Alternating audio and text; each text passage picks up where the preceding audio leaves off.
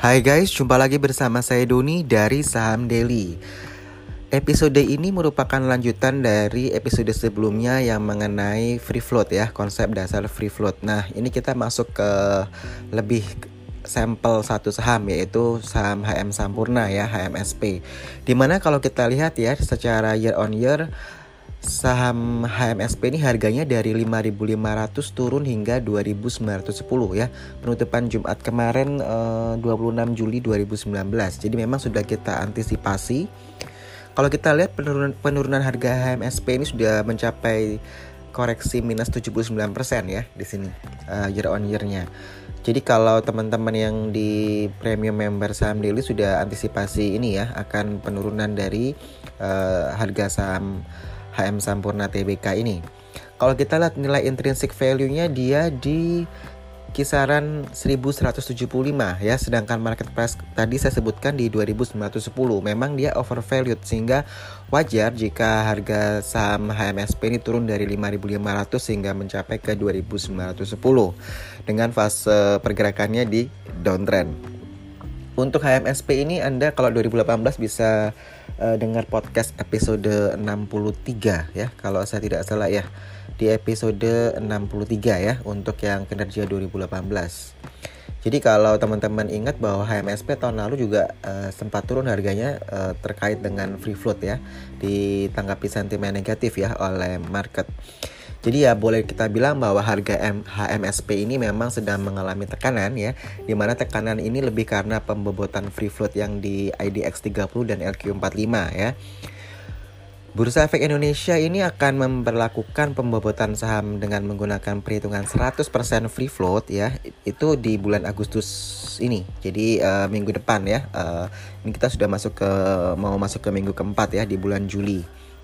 Sehingga emiten yang memiliki saham free float kecil akan dirugikan. Namun, penyesuaian ini dirasakan lebih adil ya karena apabila saham yang beredar lebih kecil maka nilainya lebih rendah. Begitupun uh, sebaliknya begitu. Jadi nanti yang dihitung hanya free floatnya saja. Jadi saham yang free floatnya rendah, market capitalnya jadi turun karena tinggal free float dikalikan dengan harganya. Seperti itu ya uh, rumusannya. Nah langkah ini bisa mempengaruhi harga dan kapitalisasi pasar saham dengan free float kecil seperti ya HMSP itu. Jumlah saham HMSP yang dimiliki publik saat ini cuma sebesar 7,5% ya. Bobot saham HMSP ini bakal turun bila perhitungannya 100% free float diberlakukan. Jadi bobot HMSP ini akan hilang seperlima setelah dilakukan penyesuaian ini ya.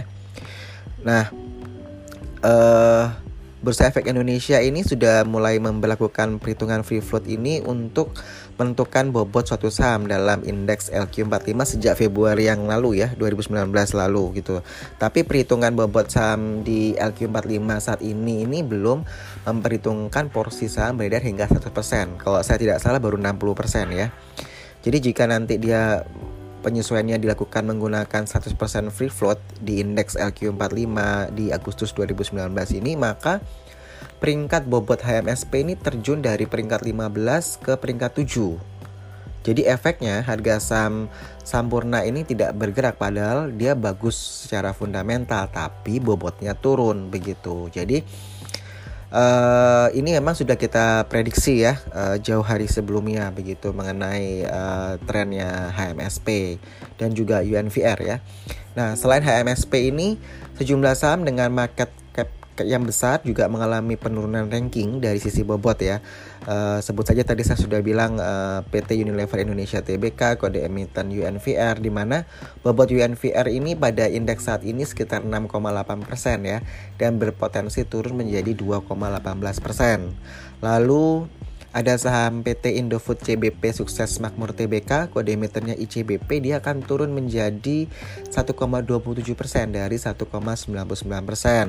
Lalu ada saham PT Chandra Asia Petrochemical TBK atau TPIA ya, ini akan turun menjadi 0,38% dari 1,68%. Jadi sama seperti HMSP di mana keempat saham tersebut tadi yang sudah saya sebutkan itu memiliki free float di bawah atau tepatnya 20% ya. Sehingga kan kita lihat UNVR itu memiliki free float sebesar 15,01%, ICBP sebesar 20%, sedangkan free float TPIA sebesar 13,16%. nah, perubahan peringkat 4 uh, perubahan peringkat bobot emiten big cap ini bakal menguntungkan saham-saham bank. Jadi uh, saya sebutkan aja misalkan uh, BBCA ya, dia akan naik dari 17% menjadi 18,8%. Uh, sorry, jadi BBCA ini akan naik dari 17% menjadi 18,8%.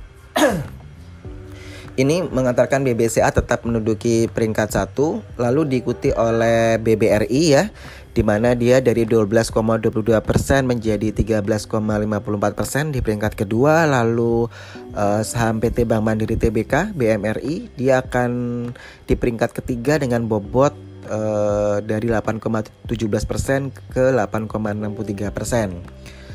Hal ini juga akan diikuti oleh sebentar ya saya lihat lagi uh, hitungan kita. Oke okay. ASI dan TL, Telkom ya TLKM ini juga akan meningkat ya uh, peringkatnya.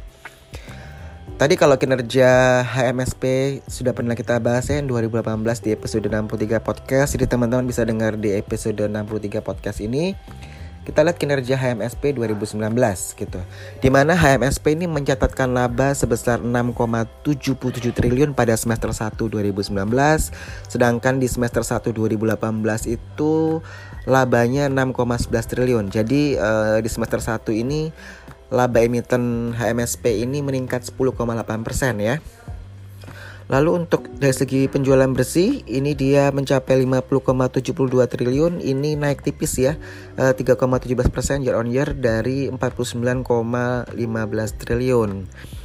Nah ini untuk dari penjualan tersebut kita lihat juga ekspornya menurun ya sebesar 0,08% menjadi 191,35 miliar.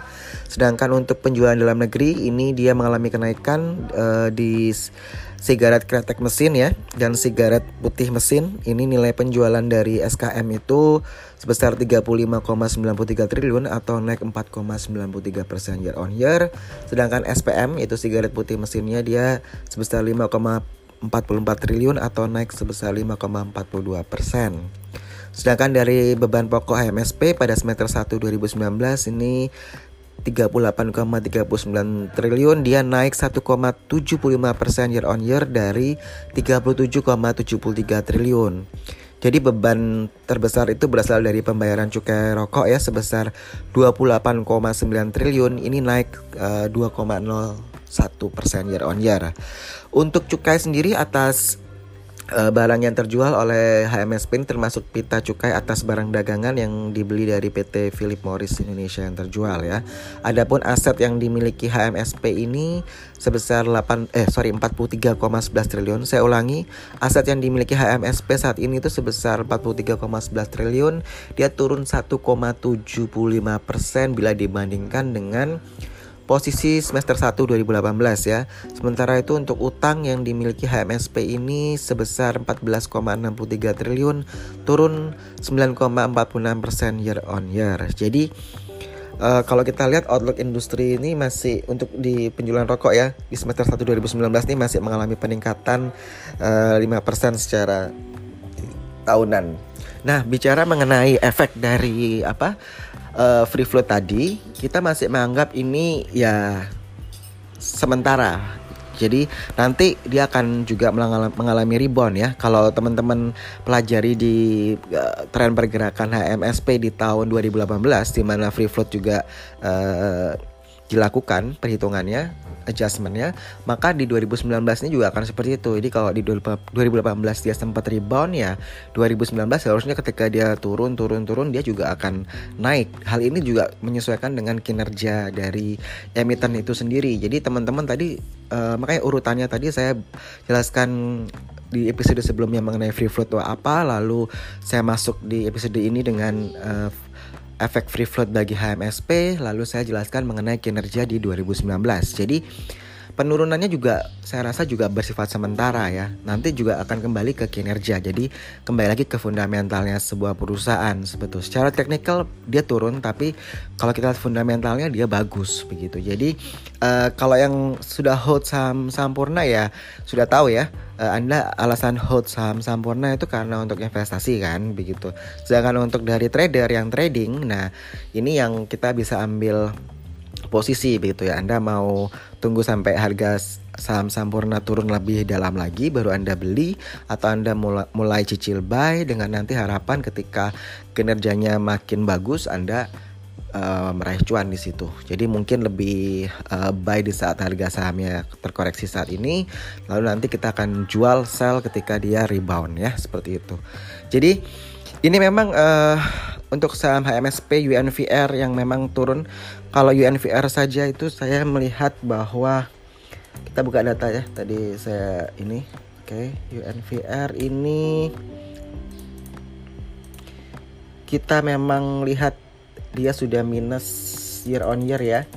Harga sahamnya itu minus 23% ya jadi kemarin Jumat itu ditutup di 44.800 rupiah di tanggal 26 Juli 2019 ya Sedangkan kita bisa tahu uh, year on year dia dari harga 55.600 dia turun ke 44.800 begitu ya. Uh, eh, UNVR, MSP sama-sama mengalami penurunan sesuai prediksi kita ya.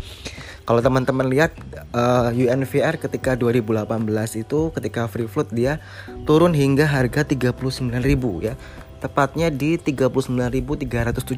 Saya masih ingat banget beberapa premium member kita maupun VVIP member sempat uh, melakukan sell ketika 39.000 padahal tapi ini cuma sejumlah kecil ya uh, member yang panik begitu. Harusnya sih nggak panik karena ketika dia 39.000 dia rebound hingga 55.000 lagi. Jadi di situlah kita uh, apa ya kita bilang mindset kita harus jelas dulu.